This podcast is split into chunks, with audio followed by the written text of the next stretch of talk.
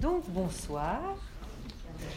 Donc avec nous ce soir Christine Barr qui vient d'Angers, grande sommité d'histoire française, hein, grande historienne, professeure d'histoire contemporaine à l'Université d'Angers. Vous êtes l'auteur, Christine Barr, d'une thèse, Les filles de Marianne, que vous avez également publiée chez Fayard, sur l'histoire des féminismes en France entre 1914 et 1940. Pourquoi avoir choisi ce sujet de thèse? Oui, sous la direction de Michel Perrault, d'ailleurs. J'aime bien Grande mentionner son nom parce que c'était une chance euh, euh, d'avoir une telle directrice de thèse. Euh, alors, pourquoi, pourquoi le féminisme et pourquoi cette période? Parce que quand j'ai fait mes études d'histoire, on nous disait qu'il n'y a pas eu de féminisme en France. on a les suffragettes en Angleterre, mais en France, il n'y a rien. C'était en quelle année? Quand j'ai fait mes études, oui. c'était au siècle dernier. Oui, voilà. Euh, c'était dans les années 1980. C'était au début des années 1980. Il n'y avait pas de féminisme en France en 1980. Eh non, en tout cas en histoire, on n'en avait pas encore entendu parler. Donc j'ai. C'est très motivant parce qu'on a envie de rendre justice à euh, des, des, luttes sociales et politiques et culturelles qui ont été complètement oubliées, occultées. Et le, le la, la, joie, enfin l'émotion euh, d'être la première à ouvrir des cartons d'archives très nombreux qui n'avaient jamais été ouverts. Euh, les féministes avaient quand même pris soin de conserver leurs archives et de les préserver dans l'ensemble et d'être la première à, redécouvrir toute cette richesse, ces femmes et ces hommes, parce qu'il y avait des hommes féministes aussi qui se sont battus pour le droit de vote, la réforme du Code civil, le droit au travail des femmes, l'égalité des salaires, le droit des femmes à la création, euh, le changement vestimentaire aussi, ça fait partie de cette dynamique. Et je ne peux pas citer tous les problèmes sociaux auxquels les féministes s'attaquaient, la prostitution. Euh, l'éducation sexuelle, euh, l'éducation des filles. Enfin, les sujets étaient très nombreux. Et très motivants. Euh, voilà, c'était vraiment passionnant. Et je suis restée 30 bah, ans plus tard. Je suis toujours très attachée à l'histoire des féminismes et aux archives féministes. qu'il faut songer à préserver parce que c'est d'une richesse inouïe, c'est notre histoire.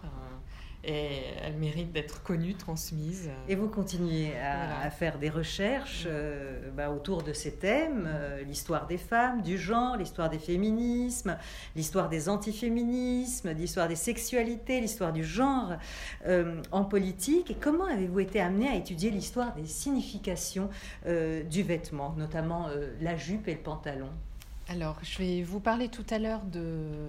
D'abord, parce que c'est une question que quasiment tout le monde se pose quand même. Euh, mais. Euh, mais c'est-à-dire, vous vous rendez compte Il y a un lien avec le féminisme. Effectivement, on va le voir euh, dans, dans le déroulement de, de, mon intervention. Oui, mais il y a peut-être à un moment donné, vous vous rendez compte effectivement que le vêtement est un enjeu politique. Ça s'est passé comment? Très, alors, très il y a eu plusieurs déclics. Oui, ça m'a toujours intéressé. Mhm. Ma grand-mère vendait des chapeaux. Mhm. Alors, il y a peut-être des éléments de biographie personnelle.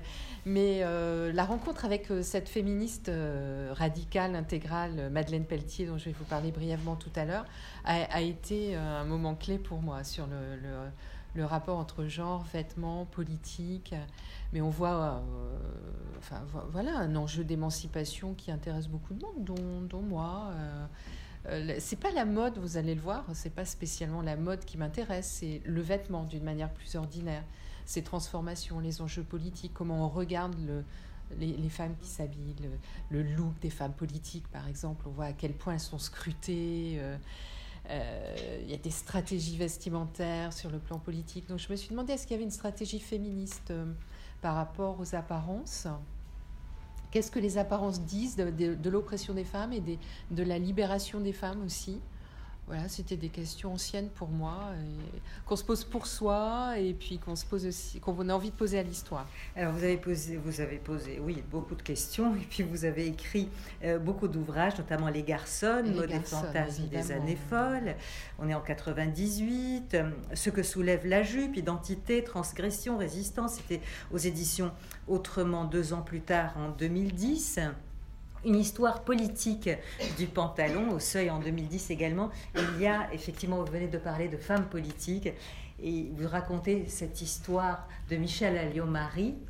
Les huissiers veulent l'empêcher, effectivement, de, pénétrer dans l'hémicycle de l'Assemblée nationale parce qu'elle portait euh, un pantalon. Et elle a cette phrase merveilleuse si mon pantalon, si c'est mon pantalon qui vous gêne, je l'enlève dans les plus brefs délais. Ça, c'est merveilleux quand même.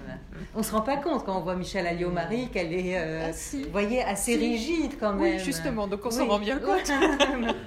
elle le porte particulièrement bien et ses, fonctions de ministre des Armées, ça, lui allait vraiment bien aussi. Elle, incarnait bien euh, la fonction, ce qui n'était pas évident pour une femme justement, mais euh, avec son côté sportif et euh, son goût des vêtements assez masculins, ça, elle était parfaite. Voilà, donc ma première... Vestimentairement parlant, je ne me prononce pas sur le reste.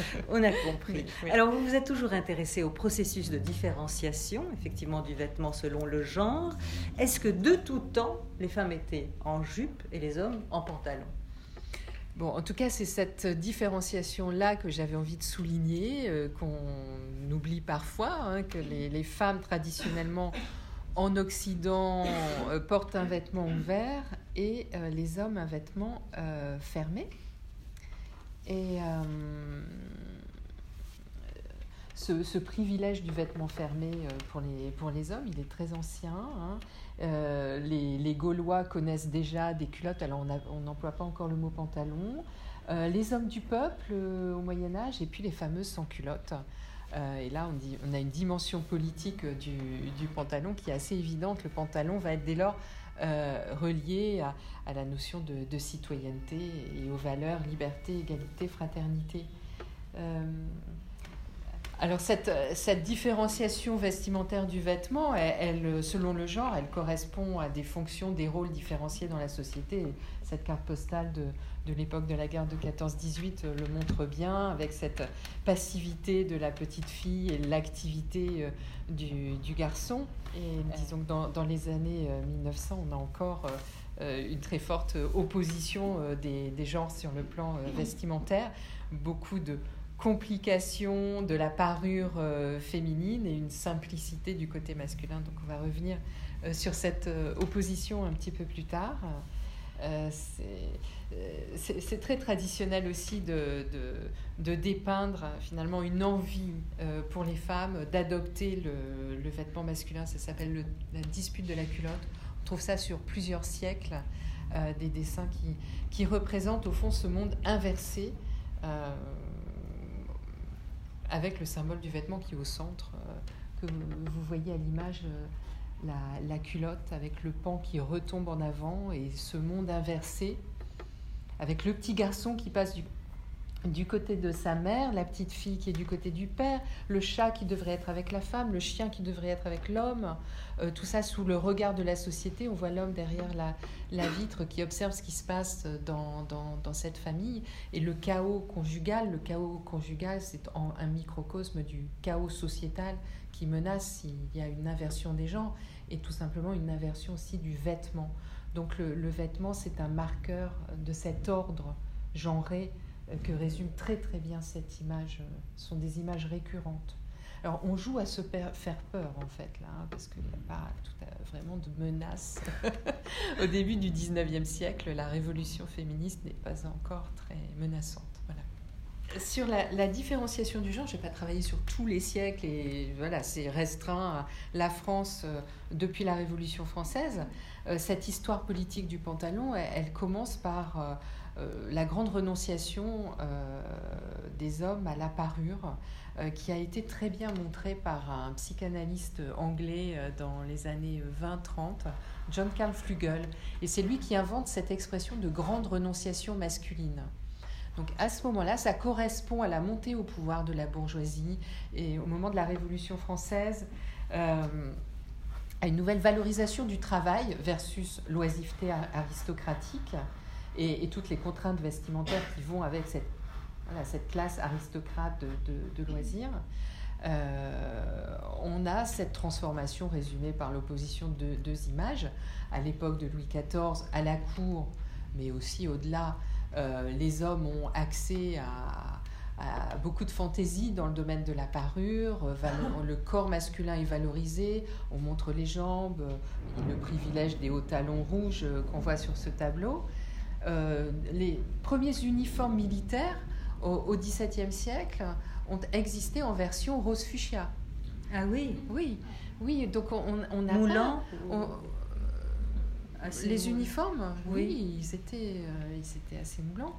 Et vous voyez donc que le code couleur euh, ou les, les, les, tissus, la soie par exemple, les hommes peuvent porter de la soie, de la dentelle, se maquiller. Les premiers journaux de mode sont mixtes, s'adressent aussi à un public masculin. Et là, on a vraiment un, basculement vers l'uniformité, la simplicité, la commodité, le noir, le gris. Euh, qui s'impose pour les hommes, et c'est ce qu'on a appelé la grande renonciation des hommes à la parure, et on n'en est pas tout à fait sorti euh, aujourd'hui. Donc ce que j'ai voulu soulever moi dans mon livre, c'est euh, et pour les femmes, mm. qu'est-ce qui se passe à l'époque de la Révolution? Pourquoi n'y a-t-il pas de grande révolution, de grande renonciation à la parure du côté des femmes? Un petit peu comme si les femmes restaient engluées dans l'ancien régime et euh, devenait euh, à elle seule voilà, le beau sexe réduit à, ses apparences. Euh, et c'est un, cadeau évidemment empoisonné pour, pour les femmes. Mais, mais Christine, est-ce qu'on sait pourquoi effectivement les, hommes s'affadissent en quelque sorte, si, si on peut dire ça comme ça? Alors j'ai déjà esquissé une réponse avec les valeurs associées aux classes sociales euh, et les, les, nouvelles valeurs politiques. Mais la valorisation du vêtement de travail et de la commodité, ça correspond à la valorisation de l'activité euh, dans la bourgeoisie à, l'opposé de l'oisiveté. Par exemple, ces, vêtements très moulants qu'on trouve, le corset qu'on trouve dans, l'aristocratie, c'est fait pour des, personnes qui, utilisent peu leur corps comme force de travail. Le, corps est ostentatoire, on peut le déformer, on peut le torturer un peu. C'est, l'élite a ce privilège, entre guillemets, de, de réserver au corps ce type de traitement. Hein. Tandis que le pantalon euh, qu'on va trouver chez les artisans, chez, les marins euh, au XVIIIe siècle, c'est ce pantalon-là qui va être choisi comme emblème politique par les sans-culottes et qui va incarner les nouvelles valeurs politiques radicales de, la Révolution. donc les femmes restent euh, un petit peu engluées dans l'Ancien Régime et dans une fonction exclusive qui est la parure. et cette parure féminine, elle renvoie à de la vulnérabilité, euh, et à l'érotisation, on peut, dans le langage contemporain, on parle d'érotisation de, de la domination avec le fameux vêtement ouvert. Donc, ce qui demeure pour les hommes, c'est le privilège du vêtement fermé. On passe de la culotte au pantalon pour tous les hommes. Et euh, pour les femmes, donc le vêtement ouvert euh, demeure et même le corset se répand euh, dans toutes les classes de la société au XIXe siècle. Donc ce qui m'a intéressé, c'est que le, contexte du XIXe, on sait que le XIXe siècle a été un moment d'accroissement de la domination masculine et de la différenciation entre les genres. C'est le Code civil de Napoléon en 1804. Il y a vraiment une régression des libertés pour les femmes au XIXe siècle et ça se traduit dans le vêtement. On le voit dans l'histoire de la mode. Donc je voulais, euh, une de mes lignes conductrices, hein, c'est de rapprocher la condition des femmes euh, du vêtement et de montrer qu'il y a bien un lien, euh, ça fonctionne ensemble. et il y a des tendances fortes qui traversent les siècles, comme l'érotisation du vêtement ouvert qu'on peut rapprocher d'une véritable culture du viol. Donc à dessein, j'emploie des, expressions contemporaines euh, qu'on a mis du temps à élaborer, à accepter, à regarder en face, que notre culture promeut aussi, d'une certaine manière, y compris le vêtement, une culture du viol. Euh, quand on voit cette carte postale de l'époque de 14-18 euh, à gauche, on en a vraiment une, une, preuve. Le pourquoi, il est rarement expliqué quand même. Mmh. Hein. Euh, mmh. on voit les choses, on n'explique pas tellement pourquoi ça change. C'est difficile de trouver des sources. Mais je trouve que cette carte postale, elle, elle apporte déjà un élément de réponse. ce soldat qui dit à cette femme déjà à demi dévêtue, il faut qu'une porte soit ouverte ou fermée. Et il lui dit, et vous, qu'est-ce que vous préférez? Et la femme répond, je préfère les portes fermées, on est quand même plus tranquille chez soi.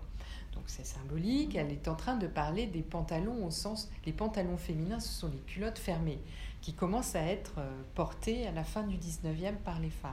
Parce qu'avant, c'était ouvert. C'était ouvert, totalement ouvert. Des jupons, mais pas de dessous du tout fermé, sauf pour les danseuses. Et euh, donc cette femme lui dit fermé, on se sent mieux chez soi. Euh, et, le soldat a le dernier mot et, dit oh vous savez les portes les plus fermées sont faites pour être fracturées. Culture du viol vraiment. Et il y a eu ce, moment où euh, des hommes ont, réagi très vivement à, à la. Enfin c'est une mode qui s'est transformée en une habitude pérenne pour les femmes de porter le vêtement fermé. Delacroix a dit que c'était une atteinte aux droits de l'homme.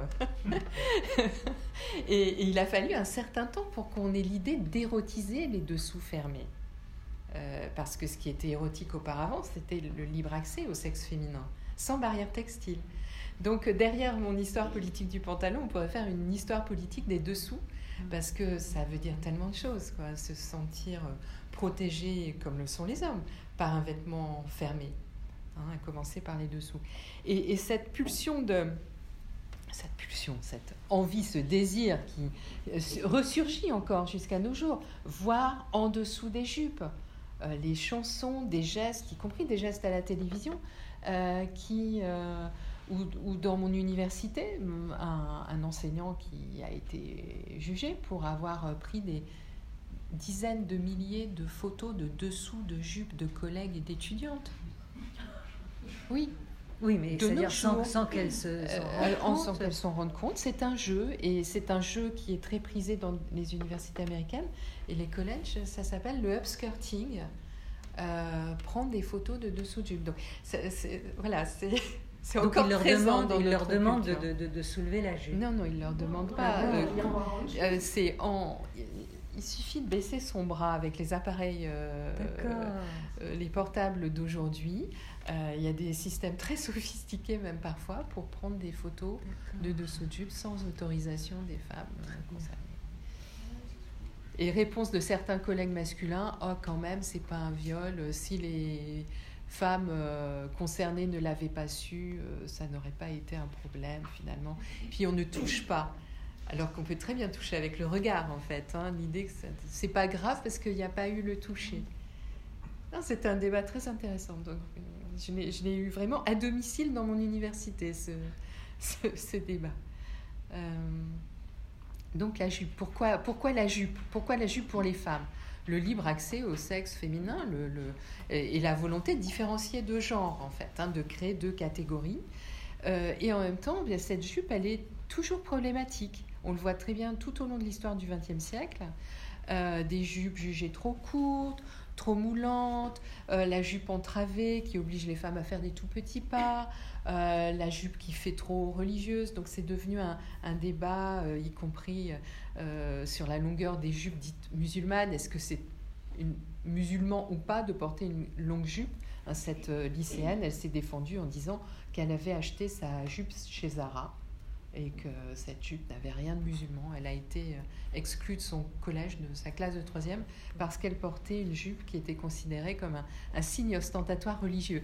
Donc vous, vous, voyez à quel point les, les, voilà, la jupe fait débat euh, et, et, renvoie à des analyses de la condition euh, des femmes aujourd'hui, hier comme aujourd'hui. Et quel est le rapport entre féminisme et le vêtement? Alors, euh, beaucoup, de, rapports. Déjà, euh, il y a une perspective antiféministe sur le vêtement des femmes. Empêcher donc l'inversion, qui est un grand fantasme antiféministe. Hein, euh, qui, les antiféministes voient le féminisme comme un mouvement qui veut l'inversion du rapport de pouvoir, les femmes qui domineraient les hommes, qui veulent être comme les hommes, s'habiller comme les hommes et la grande querelle du ménage et des disputes de la culotte, ça exprime un petit peu ça. Donc ça concerne un regard antiféministe sur euh, les, le genre. Euh, mais aussi une critique de la mode. Ça, au XXe siècle, c'est très important. J'ai rapproché deux, citations. Jean Finot, en 1912, euh, qui est un homme féministe, qui avait écrit un essai remarquable, Préjugés et problèmes des sexes, euh, qui critique l'histoire de la mode, 50 siècles de défiguration, de compression, de déformation, de torture infligée à la femme. Euh, on ne respecte ni sa beauté ni sa personnalité. Donc, euh, au nom de la défense du corps naturel à vivre voilà, librement, sans contrainte, le martyr que s'imposent les femmes en s'immolant sur l'autel de la mode fait sourire méchamment l'homme. il y voit une preuve d'infériorité évidente. Euh, il ne peut pas admettre qu'un être de raison puisse ainsi s'exposer en vain à tant de peines humiliantes, douloureuses et dégradantes. Donc là, on voit bien que le fait que les femmes soient restées dans l'ancien régime vestimentaire euh, provoque des commentaires féministes et une partie des féministes dit euh, mais il faut faire évoluer la mode, il faut réformer la mode. L'évolution du vêtement masculin est une bonne chose, simplification, côté pratique, etc. Il faut que les femmes aillent dans ce sens. Euh, sans rester nostalgique de, des anciens codes de, la parure. Et on retrouve euh, ça dans les années 70, même si ce n'est pas un grand sujet pour le MLF. Hmm. Mais euh, on trouve quand même la féministe sociologue Colette Guillaumin qui affirme que la jupe est un moyen technique qui permet de maintenir la domination toujours présente au corps, donc à l'esprit de celles qui sont dominées. Euh, quelqu'un d'autre avait dit euh, euh, porter un pantalon, c'est arrêter de vivre en pensant qu'il faut serrer les genoux. Donc l'impact sur le corps et sur la gestuelle, sur les positions, il est très très important. les jupes destinées à maintenir les femmes en état d'accessibilité sexuelle permanente, permettant de rendre les chutes ou de simples attitudes physiques atypiques plus pénibles pour l'amour propre, et la dépendance mieux installée par la crainte qu'elle ne manque pas d'entretenir insidieusement sur le maintien de l'équilibre et les risques de la liberté motrice. L'attention à garder sur son propre corps est garantie, car il n'est nullement protégé, mais au contraire offert par cette astucieuse pièce de vêtement sorte de volant autour du sexe, j'adore cette expression, la jupe comme un volant autour du sexe, fixé à la taille comme un abat-jour. Alors là, ça, là, ça tue la jupe totalement.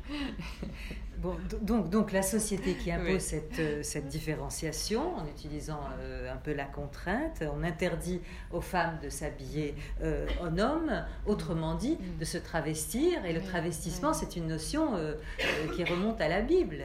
Euh, tout à fait. Il la, Bible interdit, hein, le, Deutéronome plus précisément, mm. interdit aux hommes de s'habiller en femmes et aux femmes de s'habiller en hommes.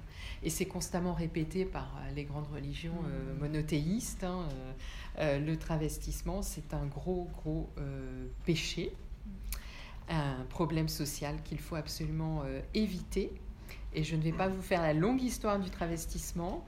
Euh, on va se concentrer sur euh, l'ordonnance de la préfecture de police de 1800, qui ne fait que réitérer des, interdictions antérieures. Euh, on est après la Révolution, on remet de l'ordre dans la société, donc il faut veiller à ce que les femmes soient bien visibles comme femmes dans l'espace public, et les hommes comme des hommes. Surtout, pas de confusion des sexes. Retour à l'ordre du genre. Et la préfecture de police, donc on le voit dans la justification de l'ordonnance de police, estime quand même là que beaucoup de femmes se travestissent. On ne peut pas savoir combien, parce que beaucoup ont réussi, j'imagine, à se travestir à ne pas être repérées comme euh, des femmes. Et elles accèdent à, beaucoup de liberté euh, grâce à ce, travestissement. Alors, euh, ce qui est libéral dans l'ordonnance, c'est que des dérogations sont prévues pour cause de santé.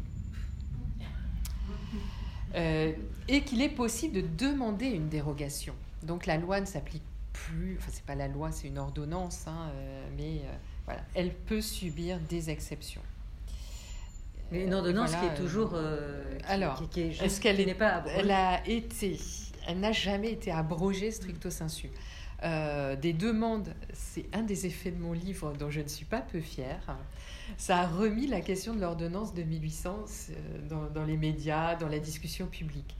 Et euh, un vœu a été présenté euh, en conseil municipal à Paris pour obtenir du préfet de police de Paris l'abolition, l'abrogation de cette ordonnance. Parce que tout ce qui a été discuté à l'Assemblée, ça ne sert à rien. C'est pas l'Assemblée qui peut abroger un règlement de police. Donc il fallait vraiment passer par les circuits de 1800, la ville de Paris, qui demande au préfet de police de Paris. Alors, il y a eu deux demandes. En 1969, donc quand même un an après 68, euh, le préfet de police de Paris euh, refuse. Parce que Parce que, justement, parce que euh, la mode pourrait créer des situations. C'est très flou. les variations de la mode pourraient créer des difficultés. Et, et, comme le préfet de police était encore en vie euh, au moment où j'ai travaillé sur l'histoire politique du pantalon, je lui ai écrit.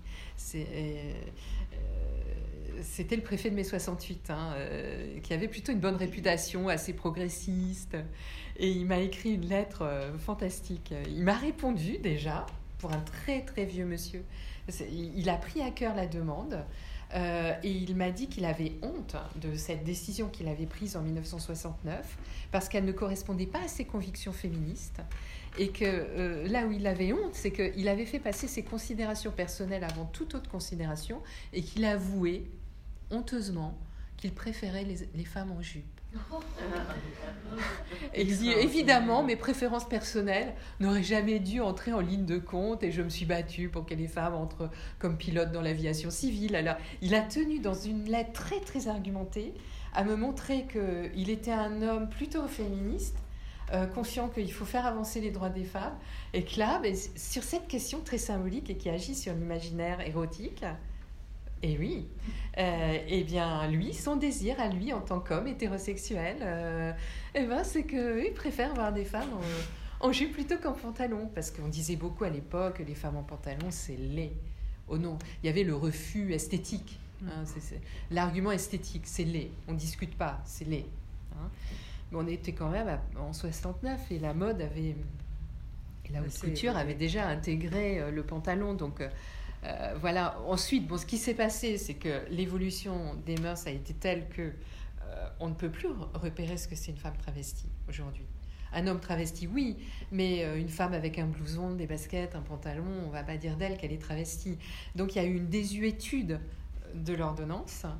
Et la question a été nouveau, à nouveau posée. Donc après la sortie de mon livre, il y a eu un vote en conseil municipal de Paris et le préfet de police a répondu qu'il avait mieux à faire que de l'archéologie législative. Donc à nouveau, il est traité par le mépris cette demande, euh, parce que ça apparaissait comme un sujet mineur, un sujet symbolique. Et les symboles sont souvent considérés comme des choses mineures. Et d'ailleurs, il a, il a dit, euh, j'ai mieux à faire, je m'occupe des femmes battues. C'est-à-dire qu'il n'a pas du tout une analyse systémique de la domination masculine. Il ne voit pas que tout se tient. Euh, le souvenir d'une ordonnance de 1800 qui est devenue un symbole, il n'est pas capable de le comprendre, que ça aussi ça agit, ça aussi ça fabrique la domination masculine et euh, l'oppression des femmes, que d'interdire le travestissement et de réduire le champ des libertés des femmes. Il faut qu'on change de préfet, effectivement. C'était en 2013. Et donc en 2013, finalement, Najat Vallaud-Belkacem, ministre de la parité, euh, intervient dans ce débat en disant il faut considérer cette euh, ordonnance euh, comme une pièce d'archive. Elle n'est plus que cela. Elle n'a plus d'effectivité. Mais ça faisait longtemps qu'elle n'avait plus d'effectivité. voilà, on, en discutait, on s'en moquait. par exemple, en 1895, un journal satirique présente un couple assez égalitaire, euh, même taille, même posture. Euh, là, c'est la culotte cycliste qui est montrée. Et, voilà, ça, ça, devient un petit peu une blague finalement. Est-ce que cette ordonnance de 1800, elle est encore menaçante pour des femmes qui vont s'habiller en culotte cycliste?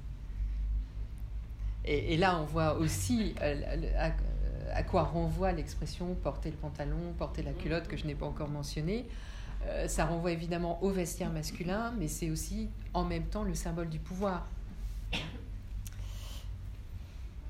Euh, donc les, exceptions à, l'ordonnance, c'était plutôt pour euh, faire régner la, loi du genre. Donc les femmes qui souffraient d'hypertrichose, les femmes à barbe, elles, elles avaient facilement l'autorisation, parce que ce qui aurait été perturbant pour l'ordre public, c'est de voir des femmes euh, barbus qu'on aurait donc pu prendre pour des hommes habillés en femmes. Ça devient un petit peu complexe, mais euh, disons que la société n'accepte pas non plus très bien les hommes habillés en femmes. Euh, parce que les hommes qui s'habillent en femmes, on leur prête des motivations surtout sexuelles. Et donc il y a une connotation immorale voilà, qui choque particulièrement les femmes habillées en homme ne sont pas du tout vues comme ça. Elles peuvent avoir des motivations sexuelles, euh, être des lesbiennes masculines, euh, être... Euh, bon, des, femmes libres dans, leur vie. Mais certaines se travestissent pour tout à fait d'autres raisons. Et puis surtout, quand on prend l'habit d'homme, on s'élève dans la hiérarchie du genre. Hein, c'est plus noble. Quand on s'habille en femme, on redescend, on se dégrade, on, se fait volontairement objet sexuel. Et là, il y a quelque chose qui, est vraiment euh, choquant. Donc les femmes en homme, on les combat, on dissuade le travestissement, mais en même temps, quelque part, on comprend que les femmes aspirent à voyager librement, en toute sécurité, en passant pour hommes, euh, voire à travailler. C'est aux archives de la préfecture de police de Paris, on, trouve cela des, euh, des, femmes dénoncées pour euh, être habillées en homme et qui travaillent en ayant des salaires d'hommes, c'est-à-dire qu'elles doublent leurs gains en travaillant en tant qu'ouvrier et non en tant qu'ouvrière. Et ça, c'est dans des ateliers à Paris au 19e siècle. Il y a des ateliers de femmes, des ateliers d'hommes qui font exactement la même chose avec les mêmes machines. Les femmes sont payées moitié moins. Et donc, il y a l'histoire célèbre, enfin, célèbre, mais d'une femme travestie, enfin, d'une femme qui, quand elle a découvert ça, euh, est rentrée chez elle, s'est coupé les cheveux, s'est habillée en homme et s'est fait embaucher dans l'atelier des hommes. Euh, et euh, voilà, elle a doublé ses gains pendant des années. Ça n'a pas beaucoup, beaucoup évolué. C'est plus 50% de moins, mais il y a encore une sacrée différence. Et si on prend les retraites, c'est 40% de moins. La moyenne des retraites féminines par rapport aux retraites masculines. C'est énorme. Voilà, de l'intérêt de faire de l'histoire. Alors, des, femmes travesties, euh, il y en a eu en même temps, et qui étaient des personnages publics euh, dont l'excentricité était quand même tolérée. Donc, c'est plutôt le régime de la tolérance, hein, euh, parce qu'elles sont jugées comme des femmes exceptionnelles. Il faut surtout pas que ça devienne la règle. mais bon, s'il y en a une de temps en temps, c'est folklorique, c'est intéressant. Donc Jeanne Dieulafoy, qui était par ailleurs une femme assez conservatrice, sur le plan politique. Euh, elle affichait son catholicisme, par exemple. Elle était hostile à la loi sur le divorce, donc un profil assez conservateur. Et en même temps, voilà, elle s'est habillée euh, toute sa vie euh, en homme sur ses chantiers d'archéologie. Quand elle s'est engagée comme franc-tireur dans la guerre contre la Prusse, ou plus tard quand elle a eu un salon à Paris, donc mariée à Marcel Dulafoy, voilà comment elle s'habille vraiment euh, très masculine avec les cheveux courts. Euh, alors, une autre dimension du travestissement, c'est le travestissement pour raison politique. Alors là, c'est ma chère Madeleine Pelletier, euh, voilà, qui est pour moi la féministe la plus intéressante et la plus stimulante de la première vague du féminisme sous la Troisième République. Donc à gauche, vous voyez qu'elle s'habille en homme. Et elle défend la théorie de la virilisation des femmes pour elle, l'égalité, c'est, euh, elle passe par la euh, disparition de la féminité, de tout ce qui a été codé au féminin, et l'adoption du code masculin, donc pour toutes et tous, de manière à créer euh, une égalité, voilà, sur tous les plans, y compris vestimentaire. Et, et, donc, à propos de son travestissement, elle dit Mon vêtement dit à l'homme, je suis ton égal. Donc, c'est une conception du féminisme qui défend l'égalité et en même temps l'identité totale des apparences, y compris pour faire le service militaire. Alors dans un, une autre sphère, la sphère euh, des artistes du Paris bohème, on a aussi des travestissements temporaires ou plus, euh, ou plus réguliers. Et donc il y a euh, voilà, jusqu'au changement évidemment parce que jusqu'à cette époque le travestissement féminin est plutôt condamné, réprouvé et considéré comme un enlaidissement. Et on a un changement avec les stars des années 30 euh, hollywoodiennes, et notamment Marlène Dietrich, euh, qui va glamouriser le travesti. Elle, a été vraiment la première? Euh, Oui, dans le monde du, du, cinéma. oui. Et par exemple, quand elle vient à Paris euh, s'acheter euh, ses smokings euh, dans les années 30, 31, 32, on reparle de l'ordonnance de 1800 en disant oh, est-ce que Marlène Dietrich va être arrêtée à, à Paris? Est-ce que la police l'attendra au débarquement de son Train, navire qui l'amène d'Amérique au Havre la, presse s'amuse en fait. Oui, est-ce qu'elle va pouvoir entrer dans des restaurants, etc. Comme elle est Marlène Dietrich, elle peut tout se permettre. Et il y a un changement à partir de Yves Saint Laurent a écrit et dit plus tard qu'il avait été très impressionné par une photographie de Marlène Dietrich en costume d'homme. voilà, il faut être terriblement féminine pour pouvoir porter un vêtement qui n'est pas destiné aux femmes une femme qui s'habille en homme doit être jolie et raffinée jusque dans les détails. Donc là, on voit que ça devient quelque chose de récupérable par l'univers de la mode qui habituellement vit d'une extrême différenciation des genres, du féminin et du masculin.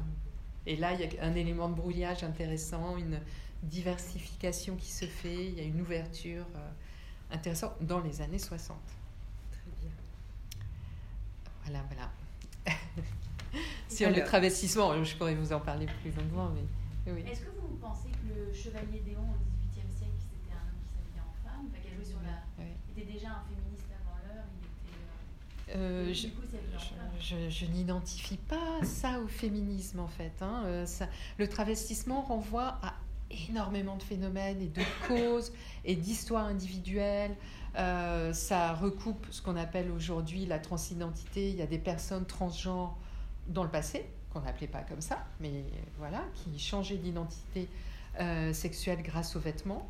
Euh, par exemple, des femmes qui se sont mariées avec une autre femme euh, en passant pour homme. C'est pas du féminisme. Hein, ça peut être des motivations affectives, économiques, politiques. Donc le chevalier Déon n'était pas féministe pour une Madeleine Pelletier est un, exemple isolé et c'est qu'une partie du spectre des motivations du travestissement. En tout cas, le Chevalier Déon a ensuite été une inspiration. On voit que périodiquement dans la presse, il en est question. Ce n'est pas une figure qui a été oubliée. Et donc, est-ce que la, la, belle époque marque un changement, notamment euh, dans la mode? Alors voilà, pour le moment, je vous ai parlé de, de phénomènes sociaux, de, de, travail, du milieu bohème, mais c'est pas la mode. Mhm. Euh, alors dans la mode, vraiment, on voit effectivement des changements dans les années 1900 avec Paul Poiret, entre autres, beaucoup d'autres, et les jupes culottes. Alors les jupes culottes, là, c'est pas Paul Poiret, en fait, ça a été euh, faussement attribué à Paul Poiret. Et, ce, cette mannequin qui montre la jupe culotte, elle a dû s'enfuir quelques minutes après la prise de la photo parce qu'elle a été huée euh, le public a rejeté, mais violemment, les jupes culottes. Parce que ça serait évidemment la synthèse idéale hein, entre la jupe et le pantalon. Euh, voilà, pourquoi pas les jupes culottes. Mais c'était où? C'était à euh, l'hippodrome? C'était à l'hippodrome, ah parce que c'était à la réunion hippique d'Auteuil qu'on montrait les, les, nouveaux vêtements et que les élégantes exhibaient leur parure. Et il a fallu protéger ces mannequins envoyés par une maison de couture parisienne. Donc, rejet. rejet.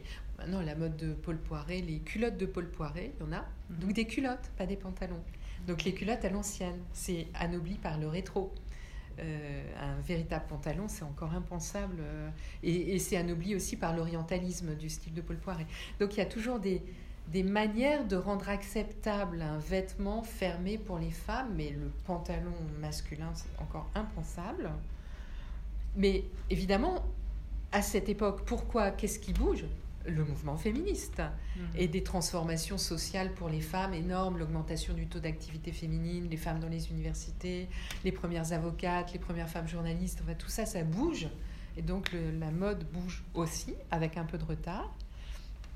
Le plus fascinant, c'est certainement les années 20, hein, d'après-guerre. Donc là, il y a des révolutions incroyables euh, en lien avec les situations sociales des femmes, hein, mais euh, les, la garçonne... Euh, les cheveux courts, euh, l'allure euh, filiforme, juvénile, euh, le fait de montrer ses jambes dans des bas couleur chair, ce qui est très très choquant. On a l'impression que les femmes sont nues hein, parce qu'elles montrent leurs mollets dans des bas couleur chair.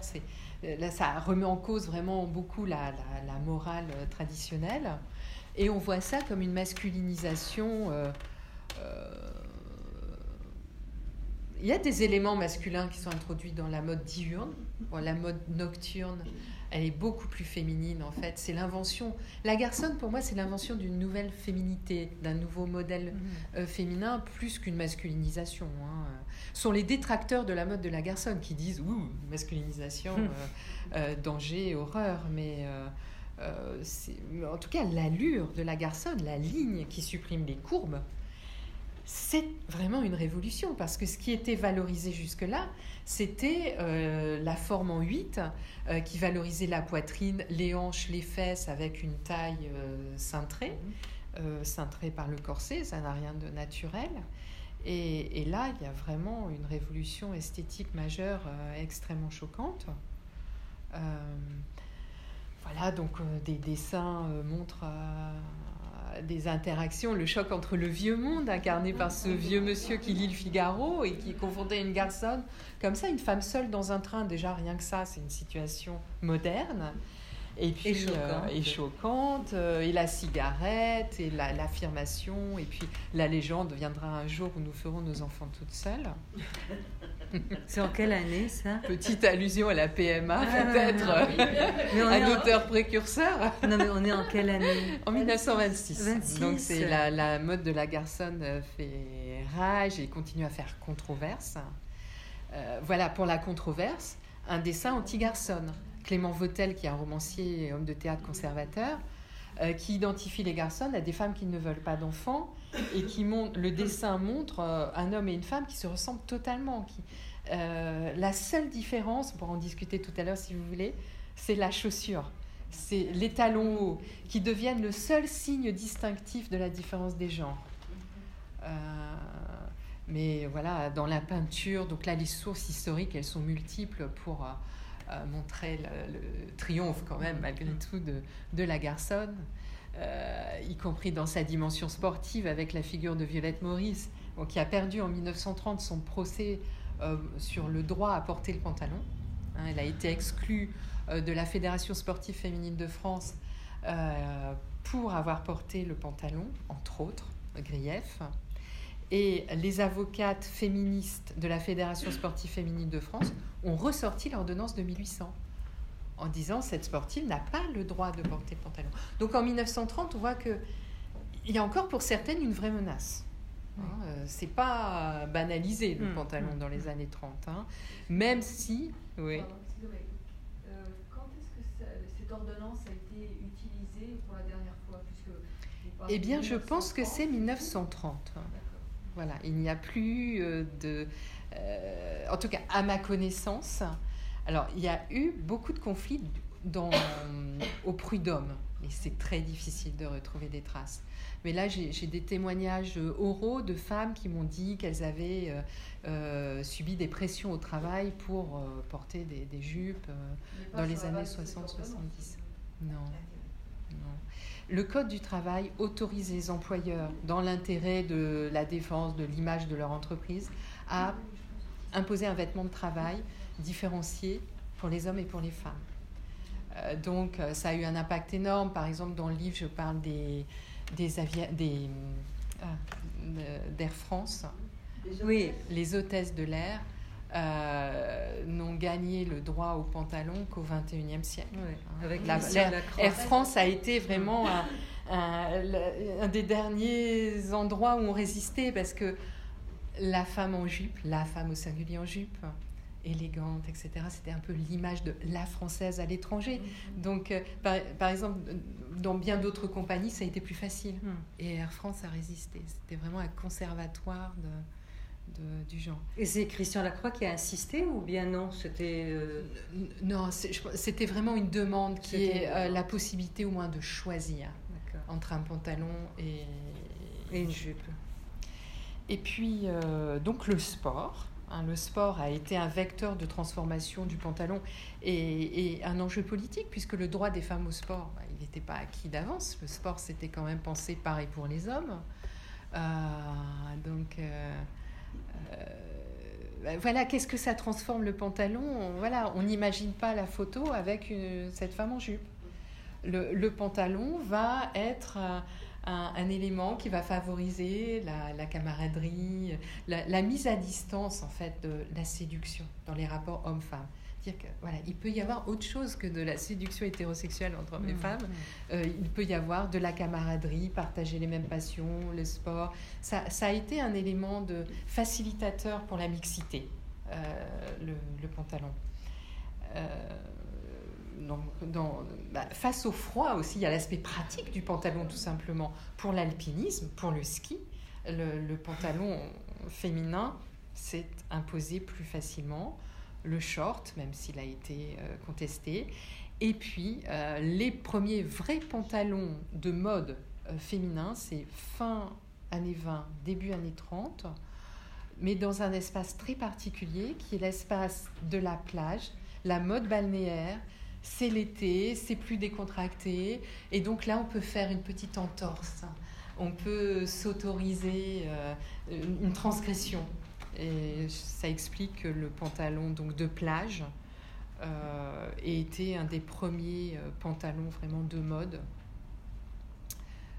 je les trouve magnifiques d'ailleurs. ce ne sont pas des pantalons masculins. Hein, le pantalon commence à être démasculinisé en fait. On, on, commence à inventer un pantalon féminin. Euh, voilà, on en a d'autres exemples là.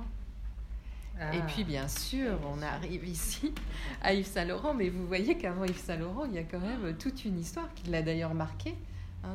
je pense qu'il n'ignore pas euh, quelques éléments de l'histoire que je viens de, de, rapporter. Mais ça, c'est un smoking pour femmes.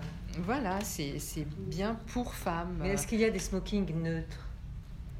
Eh ben, oui, enfin une femme peut toujours acheter un smoking destiné aux hommes. Et non, la mode unisexe. Et, c'est l'an. Euh, bon, euh, Yves Saint Laurent a écrit un petit peu hein, sur euh, ce qui l'intéresse. Là, c'est pas une mode unisexe. C'est une sorte de contrainte vestimentaire qui va révéler, selon lui, hein, la féminité. Donc, ce qui montre que il a une certaine conception essentialiste de la féminité. Euh, euh, quand on parle de féminité, il a en tête euh, un certain type de corps de femme, hein, qui va lutter des formes, des rondeurs, hein, qui vont lutter contre la rigidité du vêtement plutôt masculin. Donc c'est une vision des, choses. Mais moi, ce qui m'intéressait aussi pour aujourd'hui, c'était de, vous, montrez qu'il y avait aussi eu euh, une tendance unisexe, qui n'est pas du tout Yves Saint Laurent, là. C'est vraiment euh, dans, la mode euh, des stylistes. Rudi Gernreich est le plus connu, c'est un styliste qui a travaillé aux États-Unis et qui, dans les années 60, a inventé des vêtements unisexes alors, l'unique sexe, ça peut vouloir dire, par exemple, qu'on ne tient plus compte du fait que la poitrine des femmes est érotisée. Et, donc, on peut la montrer. Il n'y a, plus de problème moral si on change le regard sur ce que c'est cette poitrine. Donc, il, a toute cette réflexion théorique très intéressante sur le genre et que je trouve très actuelle. Alors là, c'est peut-être encore plus fort, et puis ça s'appelle vraiment Unisex, son projet en 1970, c'est d'habiller exactement de la même manière euh, les hommes et les femmes.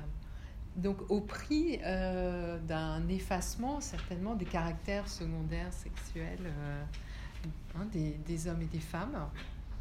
Bon, ça n'a pas très bien marché. Alors il faut dire que l'unisex, un petit peu comme les jupes culottes mm, de l'époque de Paul Poiret, l'unisex ça n'a pas duré très longtemps. Ça a duré quelques années dans les années 60 et euh, ça n'a pas pris. Euh, voilà, donc euh, il faut bien conclure que la population, voilà, il n'y avait pas une forte demande. Ça correspondait peut-être à un certain esprit du temps, au féminisme, à une aspiration à l'égalité, mais en même temps, la demande reste quand même, ou la contrainte reste quand même celle d'un binarisme du genre, d'une différenciation du genre, même si évidemment dans les années 60, le pantalon triomphe. Hmm. Ça devient le vêtement ordinaire des femmes, la jupe devenant l'exception. Hmm. Euh, et il y a une autre innovation aussi que je ne voudrais pas passer sous silence, même si j'ai pas d'image, c'est la mini-jupe. Donc il y a deux vêtements qui vont symboliser l'émancipation des femmes, même la libération des femmes dans les années 60. la mini-jupe, donc on n'avait jamais autant montré les jambes des femmes. Et c'est une révolution dans l'histoire de l'humanité par rapport aux normes de pudeur, c'est extraordinaire. Et puis euh, le pantalon, hmm. qui cache ou qui dévoile, ça dépend un petit peu de comment on le, on le voit. Pour revenir sur Yves Saint Laurent, effectivement, vous avez montré euh, le smoking, mais en 62, première euh, collection haute couture qu'il fait sous son nom le, pantalon euh, est là. Il va revenir en 66 avec le smoking, en 67 avec la saharienne, en 68 avec le jumpsuit. Donc effectivement, euh, comme vous dites, le pantalon est là et bien là. Oui, et alors il a commencé à s'imposer euh, comment Un petit peu avant, dans les années 50, les corsaires, donc on retrouve la mode d'été balnéaire. on voit par exemple Brigitte Bardot à la fin des années 50 en corsaire en pantalon corsaire. Et là, on se dit, bon, si Brigitte Bardot, euh, sexe symbole absolu, euh, euh, se montre en, pantalon, c'est bon, on cessera de dire que le pantalon masculinise la femme. Et Brigitte Bardot montre qu'on peut porter d'une manière sexy un, pantalon corsaire. Et puis le deuxième élément, je crois que je l'ai un petit peu plus loin, oui, c'est le fameux jean. L'histoire du jean, c'est extraordinaire comment un vêtement euh, masculin de travailleur euh, euh, américain devient le symbole mondial de la liberté corporelle pour les hommes comme pour les femmes. Mm. Donc le jean, c'est dans les années 40-50 qu'aux États-Unis, les femmes ont commencé à porter des jeans, donc c'est un petit peu plus tard en France.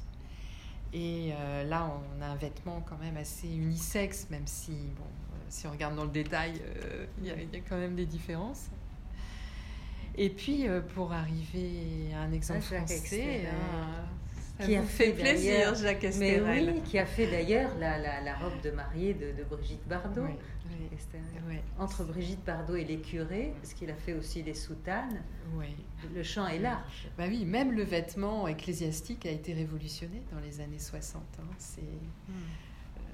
Euh, en fait, tout, tout, est dérégulé dans les années 68 et avec 68. Euh, tout ce qui était codifié de manière assez rigide, euh, le vêtement du dimanche, de soirée, le sport, le deuil, le demi-deuil, le quart de deuil, toutes ces traditions, le, vêtement pour les jeunes filles, pour les, les, jeunes femmes mariées, pour l'âge. Les, pour les veuves évidemment. Enfin, tout, tout, tout, ça va être assez brouillé, donc aussi le genre. Hein, euh, c'est, c'est un effet de la révolution euh, des années 60. Euh, Et donc des jupes pour des hommes également? Des robes. qui n'ont pas tout à fait la même symbolique hein, que la jupe, parce que la jupe, il y a quelque chose de vraiment très associé au féminin et qui s'arrête à la taille, c'est un vêtement du bas, il renvoie au sexuel. Euh, tandis que la robe, elle masque tout le corps et on le voit bien avec les vêtements d'avocat enfin ou des prêtres euh, dans certaines fonctions. Ça, la, robe, elle peut vraiment, on le voit avec ces exemples-là, ça cache le corps, ça crée une allure, ça crée un rôle assez artificiel. Hmm. Euh, tandis que la jupe, elle peut vraiment souligner le corps et être un élément très sexualisant. Là, c'est assez désexualisant hein, comme vêtement. Hmm si on veut créer du neutre, euh, il faut quand même réfléchir à la désexualisation du corps. Et Jean-Paul Gaultier, donc il est très connu pour euh, ses jupes pour hommes, mais il a aussi fait des jupes unisexes, comme d'autres euh, couturiers. alors au fond, ben, l'unisexe, on dit souvent ça a été un échec dans la mode, c'est vrai, mais dans la vie quotidienne, hein, ce photographe avait pris des photos de, de couples. Et, finalement, bah, en fait, il y a pas mal de couples euh, qui, euh, qui s'habillent euh, de la même manière. Et c'est c'est assez banal. Et là, on va pas dire oh, unisexe, attention, la différence des genres est menacée. C'est quelque chose d'assez accepté sous cette forme-là. Aujourd'hui, ça revient Oui, ça revient. Depuis quelques années, dans, dans la mode, il y a une mode qui s'appelle unisexe. Alors là, j'en donne un exemple, vous voyez quand même des différences. Hein, bah, la, ceinture, par exemple, euh, euh, du côté de la femme. Et puis, euh, j'étais à New York l'automne dernier. Et j'ai découvert là-bas des magasins qui, de vêtements qui s'appellent Gender Free ou Gender Fluid, qui annoncent avoir dépassé dans le vêtement la binarité, donc qui se disent non-binaires, comme des personnes hein, qui aujourd'hui se déclarent non-binaires, qui refusent de choisir entre une identité masculine ou une identité féminine. Et c'est très intéressant. Et puis, il y a en même temps, on est après MeToo, donc l'argument féministe. Alors, il n'y a pas de vêtement féministe. Le vêtement féministe, ça serait un vêtement où il est écrit féministe. Hmm. Je suis féministe, euh, etc. Et il y a quand même une mode, à mon avis, qui ne va pas durer, de l'affichage du mot euh, féministe. C'est quand même intéressant pour l'historienne du féminisme que je suis, parce que pendant longtemps, euh, le mot féminisme a été un stigmate, quelque chose de voilà, très mal vu. Et là, ça devient un, fashion, récupérable. C'est assez intéressant. À mon avis, ça va Oui, du prêt-à-porter à la haute couture, parce qu'on voit. même sur les euh, défilés de haute ben couture, de Zara à Dior. Quoi, et, mais ce que je trouve assez intéressant dans ces magasins, c'est que c'est déclaratif. En fait, ils communiquent sur le gender fluide, mais les vêtements en eux-mêmes, bah, je vois des t-shirts sur lesquels il est écrit non-binaire, mais ces t-shirts, il n'y a pas d'invention formelle. Hmm. Il n'y a, y a, y a rien je trouve Rudy Gernreich beaucoup plus inventif euh, que euh, ces, vêtements euh, sans, enfin, pour moi, sans. Il n'y a pas de recherche formelle derrière ça. Je ne peux pas généraliser, et puis je ne suis pas spécialiste de la mode. Mais en tout cas, ça devient un élément de communication. mais ce qui est très, très intéressant, c'est que cette vague féministe aujourd'hui, elle conduit aussi, non pas du côté du neutre, mais du côté de l'affirmation d'une différence féminine qui appuie sur les stéréotypes, qui appuie notamment sur le rose. Et donc, on a cette boutique féministe à New York qui crée une atmosphère rose bonbon, rose boudoir, et euh, qui propose des choses assez girly, euh, tout en affichant le mot féminisme, Beauvoir, des icônes, euh, Angela Davis. Mais le tout enrobé de rose et, d'une sorte de, d'éloge de, ce qui serait la, spécificité féminine ramenée euh, au, rose. Euh, une sorte de fierté. alors ça, ça, peut faire penser aux slut walks. Je ne sais pas si vous avez entendu parler de ces marches des salopes, si on traduit slut walks.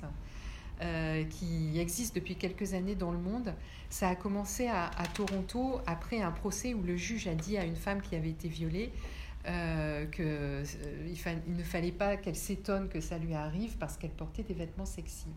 Et les slut walks ont commencé euh, comme ça, avec des défilés de femmes et d'hommes un peu en sous-vêtements et revendiquant un côté slut. voilà, on, a le droit de s'habiller comme on veut. Voilà, rien ne justifie euh, le, c'est pas une invitation au viol de s'habiller d'une manière euh, sexy. Et donc ça a donné lieu à des marches de slutwalks on voit beaucoup de femmes en sous-vêtements euh, sexy, mais ça renvoie à ça en fait. Et, peut-être aussi au girl power, à Madonna, qui, Beyoncé, à, à, une manière assez contemporaine d'exprimer un féminisme de la différence euh, via l'empowerment, l'empouvoirment, comme on dit maintenant en français, euh, de, des apparences de la séduction ultra féminine. Hmm. Donc le féminisme, c'est pas, c'est jamais unique, c'est toujours, il y a plusieurs manières d'exprimer le féminisme. Il peut autant conduire du côté de la neutralisation de la différence du genre que du côté de l'expression euh, de ce qui serait le féminin même si hmm. on ne sait pas trop bien ce que c'est le féminin. Hmm. Le retour du sexe paré, quand même. Ouais, hyper, euh, l'hypertrophie de la fonction parure dans le vêtement. Parce que, euh, au fond, on dit toujours que le vêtement a trois fonctions la parure, la pudeur et la protection. Et euh, chez les femmes, la parure est hypertrophiée et, et, elle l'emporte surtout euh, la protection. Euh, il suffit de regarder voilà l'usage des hauts talons qui est pourtant assez dangereux. Euh, et, la pudeur, bon, bah, on a vu qu'au XXe siècle, il y a eu une révolution sur les normes de la pudeur, le fameux recul de la pudeur. Hein, même s'il y a un retour parfois de mode pudique en ce moment. Euh, ou de mode dite modeste, avec le retour du religieux et de pratiques euh, euh, très conservatrices, voire traditionnalistes, voire ultra-réactionnaires des religions, on voit un retour de la mode pudique. Mais c'est évident aujourd'hui, quand on compare les manières de s'habiller des hommes et des femmes, que l'hypertrophie de la parure, ça demeure un, voilà, une caractéristique du féminin même si quelques hommes aujourd'hui portent des jupes. Euh, les gilets jaunes Non, pas vraiment. C'était des gilets jaunes. Les jupes jaunes non. Voilà, donc une des questions qu'on peut se poser, c'est bon, toujours par rapport à la grande renonciation à la parure, est-ce qu'il faut renoncer à la parure? Euh, Est-ce que l'égalité va euh, du côté de l'adoption du modèle masculin généralisé? C'était ce que pensait Madeleine Pelletier, par exemple. Est-ce que l'égalité, ça n'est pas, et ça c'est ma conviction, euh, autoriser les hommes, vraiment aider les hommes même, à défendre le droit des hommes, à dépasser la grande renonciation du 19e, parce que c'est quand même vieillot tout ça, hein, ça nous renvoie à la révolution bourgeoise euh, du 19e. Voilà, est-ce qu'il ne faut pas considérer même comme une chose féministe, à mon sens c'est féministe, de défendre le droit des hommes à la parure? Ce qui permet aussi au passage de lutter contre les LGBT-phobies, parce que la jupe euh, masculine, elle est associée à, l'homosexualité. Hmm. Euh, voilà, donc euh, l'égalité, elle se joue aussi sur le terrain des apparences. Donc je pense que ce qui bloque aussi, c'est le traditionnalisme du côté masculin. Mais est-ce que les femmes n'ont pas accompli une grande renonciation? Je dirais qu'elles ont plutôt fait une petite renonciation. Parce que quand même, on n'est plus habillé comme les femmes de 1900. Il, y a, une diversité, en tout cas, qui est acceptée euh, chez les femmes. Différents styles qui coexistent. Euh, les, femmes disent beaucoup que ce qu'elles aiment, c'est la liberté de choisir la jupe ou le pantalon. Les hommes n'ont pas vraiment le choix. Bah, si, si, si portent des jupes, c'est vraiment aussi à leur risque et périls. C'est quand même encore euh, quelque chose de très compliqué, surtout au travail. voilà. Euh, donc, euh, encore beaucoup de rebondissements sans doute dans cette histoire, parce que comment on sort d'un système binaire Beaucoup de livres. Est-ce qu'on peut inventer du neutre? Et si oui, sur quelle base? Comment on peut inventer dans le domaine vestimentaire. Est-ce que ça existe vraiment, de, vraies inventions vestimentaires? De toute manière, il n'y a pas aujourd'hui le couturier qui va inventer euh, cette mode-là pour les hommes. On ne l'a pas euh, encore vu. Ben, parce que, en fait, dans ma, mon approche de l'histoire, le grand couturier qui invente, ça n'existe pas. Ah oui, vous trouvez bah, il invente, c'est relatif comme invention, disons qu'il y a une part de création, bien sûr, mais euh, les évolutions, elles sont déjà là, il y, a, une société qui entoure le couturier, il y a des modèles féminins, par exemple Paul Poiret, il a été très influencé par sa femme, hmm. euh, qui était une femme très moderne, très audacieuse. Il y a une inspiration, il y a une demande, en fait. Le couturier, il est sensible à ça c'est ça. Il traduit, mais il, invente. Oui, il traduit. Et puis je crois que dans le domaine vestimentaire, enfin, je suis pas très spécialiste de ça, mais mm. inventer des formes. La mini jupe, c'est quand même une invention. La jupe culotte. Euh, mm. Mais c'est vraiment difficile d'inventer des formes. On recycle en fait. On va chercher des modèles dans le passé, on va chercher des modèles dans d'autres régions du monde. Euh, mais euh, est-ce qu'on est capable d'inventer du neutre? On le voit avec la langue française en ce moment et les. Euh, je crois qu'on pourrait rapprocher le langage vestimentaire de tout ce qui se dit sur le langage inclusif aujourd'hui. Il est question de démasculiniser la langue française, euh, de créer des féminins qui n'existent pas. Bon, alors ça pour la mode, il n'y a pas de problème. Mais comment créer du neutre, des appellations neutres euh, C'est compliqué. compliqué. Une main se lève à l'arrière. Monsieur, parlez à voix haute. Oui. Euh, est-ce qu'au-delà d'une recherche formelle de nouveautés, il n'y a pas déjà une euh, recherche dans la proposition et dans le message? Je pense à Eddie Slimane qui, dès qu'il était chez Dior dans les collections, proposait des gradations féminines sur ses costumes masculins. Je pense à Nicolas Gesquière chez Vuitton qui prête des vêtements féminins à des hommes qui sont assis au premier rang du défilé. Mmh. Euh, Virgil Abloh chez Vuitton toujours prête des vêtements masculins à des femmes qui sont assises au premier rang du défilé. Kim Jones en fait autant chez Dior. Il y a, ça c'est assez récent et je, pense que c'est assez nouveau qu'on ne destine plus un vêtement initialement féminin nécessairement à une femme. Ou euh, l'inverse, euh, avec des vêtements masculins. Ou l'inverse. Bon, vous avez l'air beaucoup plus savant que moi sur la question. Euh, je l'avais un petit peu vu pour le vêtement de travail, parce que le vêtement masculin imposé à une femme et qui devient le modèle neutre, par exemple, dans une entreprise, ça peut être horrible aussi. Ça peut faire.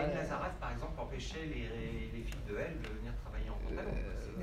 oui, oui, mais de, de, mettre, par exemple, les, les les patrons euh, des vêtements dans les entreprises pour le vêtement de travail, ils, sont plutôt euh, pensés pour des corps masculins.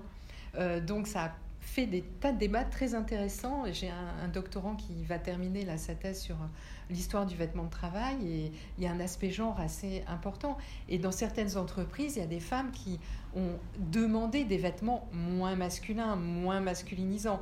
Donc c'est pas toujours un désir des femmes en fait de rentrer dans un vêtement masculin, loin de là. De la même manière que c'est pas toujours non plus un désir des femmes de voir les hommes porter des jupes. J'ai parfois entendu des femmes qui disaient quoi, mais la jupe, c'est à nous, quoi. Euh, c'est notre identité. Euh, euh, déjà, les hommes ont beaucoup de choses. En plus, il faudrait qu'ils prennent nos jupes. Et c'était assez rigolo comme, comme réaction.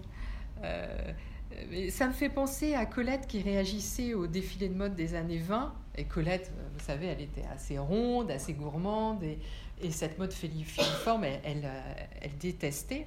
Et elle disait, vous, euh, en, fait, on glisse dans les défilés de mode d'aujourd'hui euh, euh, quelques jeunes hommes qu'on ne distingue plus des jeunes femmes. On, on, reconnaît, il y a une indistinction des sexes parce que le corps de mode qu'on est en train de valoriser au XXe siècle, c'est un corps jeune et androgyne. Et finalement, le sexe n'a plus d'importance. Et je pense qu'on est encore là, on en est encore là beaucoup aujourd'hui. L'hyperféminisation hein du modèle féminin dans les défilés. Et là, justement, on utilise des mannequins soit différents, soit on, mm. Enfin, clairement, on voit la personne arriver au défilé, on ne peut pas savoir de quel sexe elle est à l'origine, enfin de quel genre elle est. Oui. Mais ça, ça fait lutter contre la grossophobie aussi, ça reste un enjeu, euh, je pense, dans, dans cet univers-là. Euh, et on est hérite d'une longue histoire là, qui commence dans les années 1920. Euh, parce que quand on parle du vêtement de mode, il faut parler du corps de mode qui va avec. Hein, et c'est bien connu, mais dans, les années 60, c'est le fameux article de Roland Barthes, euh, Courage versus Chanel. Hein, Chanel, euh, pour qui le vêtement est un signe social, euh, tandis que pour Courage, le vêtement, c'est le signe du corps. C'est le corps lui-même qui est valorisé par un vêtement qui dévoile le corps. Est-ce une liberté ou une nouvelle contrainte il faut avoir un corps de mode, c'est-à-dire qu'il faut se fabriquer un corps de mode. Madame?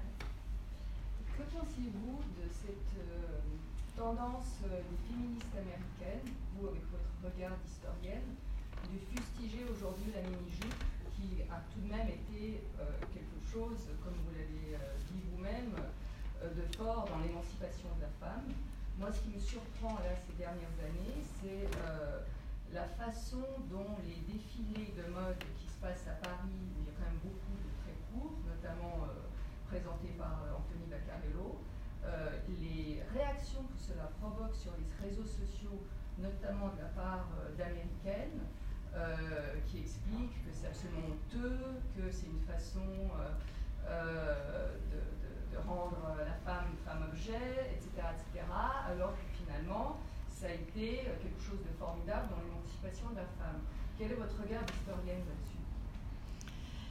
Euh, mon regard d'historienne, c'est que un vêtement n'est rien en soi. Euh, il est toujours interprété, intériorisé, subjectivé, donc il peut, équivoque aussi, hein, plurivoque. Par exemple, sur la mini-jupe, euh, aujourd'hui, il va y avoir différentes perceptions. Euh, émancipation pour les unes, pour les autres, voilà, l'horreur, se montrer comme ça. Donc, bon, en même temps, ce qu'il ne faut pas confondre avec le puritanisme, parce que la condamnation féministe n'est pas une condamnation puritaine c'est au nom de toute une analyse de l'oppression des femmes et, du fait que les femmes sont avant tout euh, faites objet du regard des hommes et non pas sujet de leur propre corps, actrices de leur propre corps. C'est au nom de toute cette analyse-là que des féministes euh, rejettent, euh, la, mini-jupe. Le féminisme, c'est aussi, enfin le féminisme libéral en tout cas. Le féminisme libéral défend le droit pour les femmes de choisir de s'habiller comme elles veulent sans jugement. Euh, le respect est dû aux femmes, voilà, quelle que soit leur manière de, s'habiller. Ça, c'est le féminisme libéral. Alors, un féminisme, disons, peut-être plus à gauche, plus, qui va essayer de faire changer le système de genre, va plutôt, euh, du coup, aller dans le sens de Madeleine Pelletier ou de demander une transformation radicale des manières de s'habiller pour contribuer au changement social et au changement des relations entre les sexes. Mais aujourd'hui, par exemple, une manière radicale de la manière de s'habiller veut dire quoi? De s'habiller ou de se déshabiller d'ailleurs, parce que la nudité est un enjeu important. Euh, je pense aux féministes, euh, par exemple, qui font des actions dans les piscines. Bon, les fémènes, avec leurs actions seins nus, elles sont bien connues. Mais en même temps, et même un peu avant les fémènes, il y avait des actions dont on a moins parlé, euh, qui étaient des, actions dans les piscines de, de femmes topless. Euh, qui, qui, revendique euh, le, voilà, le droit de nager euh, seins nus, qui ne voit pas pourquoi on exige des hommes uniquement le, slip de bain et puis pour les femmes un haut et un bas. Donc il y a tout, par exemple toute une réflexion sur ce maillot deux pièces qui est assez intéressante. Ça fait partie de notre conditionnement. Euh, combien de petites filles euh, de 4-5 ans qui disent euh, Maman, je veux un maillot de pièce, je veux le soutien-gorge, qui sert absolument à rien, sinon déjà lui mettre dans la tête qu'elle est une petite fille future femme qui va être un objet du désir masculin, formaté selon tel et tel critère. voilà, c'est un enjeu. maintenant, cette violence, je ne sais pas si pénible. De toute, violence est pénible. Il y en a beaucoup en ce moment. Euh, y, a, je sais pas. Euh, le féminisme contemporain, les mouvements de libération, Women's Liberation Movement, euh, puis le MLF en France, ça commence aux États-Unis en 1968 par la perturbation du concours de Miss America. Et l'action des féministes présentes à ce concours, c'est de mettre dans une poubelle et d'y mettre le feu euh, des symboles de l'oppression féminine. Et dans les symboles, il y a des chaussures à haut talons et un soutien-gorge. Voilà, donc euh, euh, le féminisme, forcément, j'espère l'avoir un petit peu montré, il, contribue, il interpelle les codes vestimentaires. Est-ce que c'est utile de mettre des soutiens-gorge Quel genre de soutien-gorge Il y a des vêtements qui sont tellement emblématiques de la domination quand on pense aux jupes entravées. Je reviens à la culture du viol. Euh, la jupe entravée, c'est cette jupe qui est serrée au niveau de genou, du genou, qui est un peu en forme, comment on appelle ça euh, Vous allez pouvoir m'aider, il y a des spécialistes dans la... Voilà, voilà, crayon, exactement. Et qui oblige les femmes qui les portent à faire des tout petits pas. Et cette immobilité, ou cette difficulté à se mouvoir, en soi, elle est érotisée. Ce qui est érotisé, c'est la difficulté et le, l'empêchement du mouvement, euh, d'être entravé. D'ailleurs, entraver et supprimer les entraves, euh, euh, c'est un mot-clé dans le discours féministe à travers les siècles. Donc là, on a justement une jupe qui s'appelle jupe entravée. Et on peut se dire, bon, libre aux femmes de suivre la mode et de, porter ce, genre de... Mais ça, appartient vraiment à la culture du viol. Dans, un, livre des années 20, euh, j'ai trouvé un récit autobiographique d'un homme qui disait hmm, J'ai suivi dans la rue une femme qui portait une jupe entravée. Elle a eu peur, elle a voulu courir, elle n'a pas pu courir. Et il l'a suivie pendant une vingtaine de minutes jusqu'à au domicile de cette femme. Et, euh, il conclut en disant Qu'est-ce que je me suis amusée ah, Et cette femme a sans doute passé 20 euh, minutes extrêmement angoissante, voilà, incapable de courir. Elle était bridée par son vêtement. c'est quand même des choses fondamentales. La, la, la, la, liberté ou pas que donne un vêtement sur des questions aussi essentielles que se mouvoir, tout, tout, ce qui entrave le mouvement, mais ça renvoie à un imaginaire, euh, certes érotisé, c'est l'érotisation de la domination. Ça, qu'on le veuille ou non, ça fait partie de notre culture. Mm.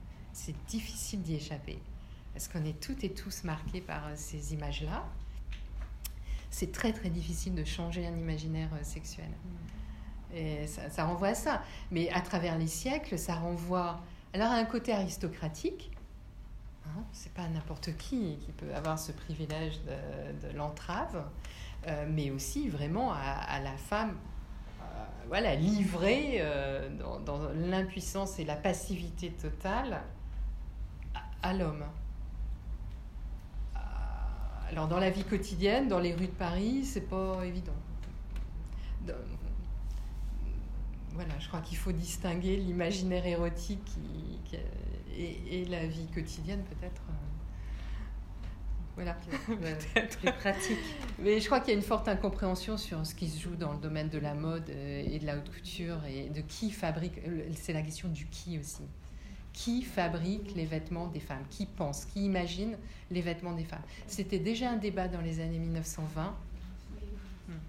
Les femmes ne sont pas forcément plus progressistes que les hommes dans leur création. Il y a des hommes progressistes et des hommes conservateurs dans le domaine de la mode. Je sais pas, Christian Dior, euh, c'est le retour, euh, voilà, ce retour à la féminité.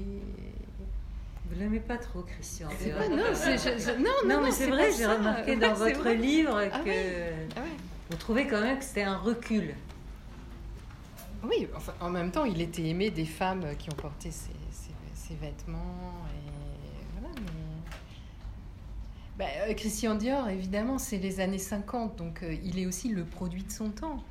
Euh, les années 50, c'est très régressif pour les femmes. Hmm. C'est et ça se voit dans la mode. Ça se voit.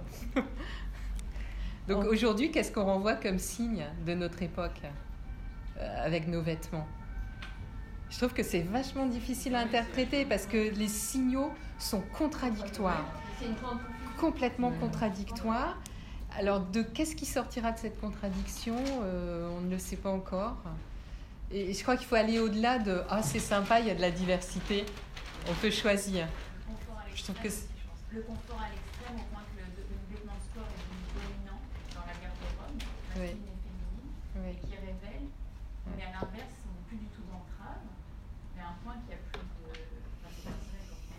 plus du tout dans euh, Il y, a, y, a, eu des, des conflits dans des clubs sportifs où on impose, par exemple, à des, des, joueuses de handball de mettre des jupes au-dessus de leurs shorts. Je plutôt dans la rue, pardon.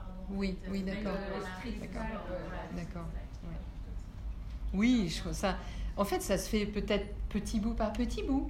Euh, dans, dans, les chaussures, euh, de pouvoir mettre des baskets au quotidien. Oui, de plus en plus.